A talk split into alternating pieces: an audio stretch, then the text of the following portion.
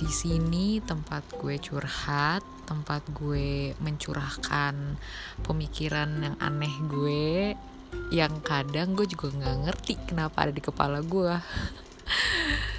Enjoy.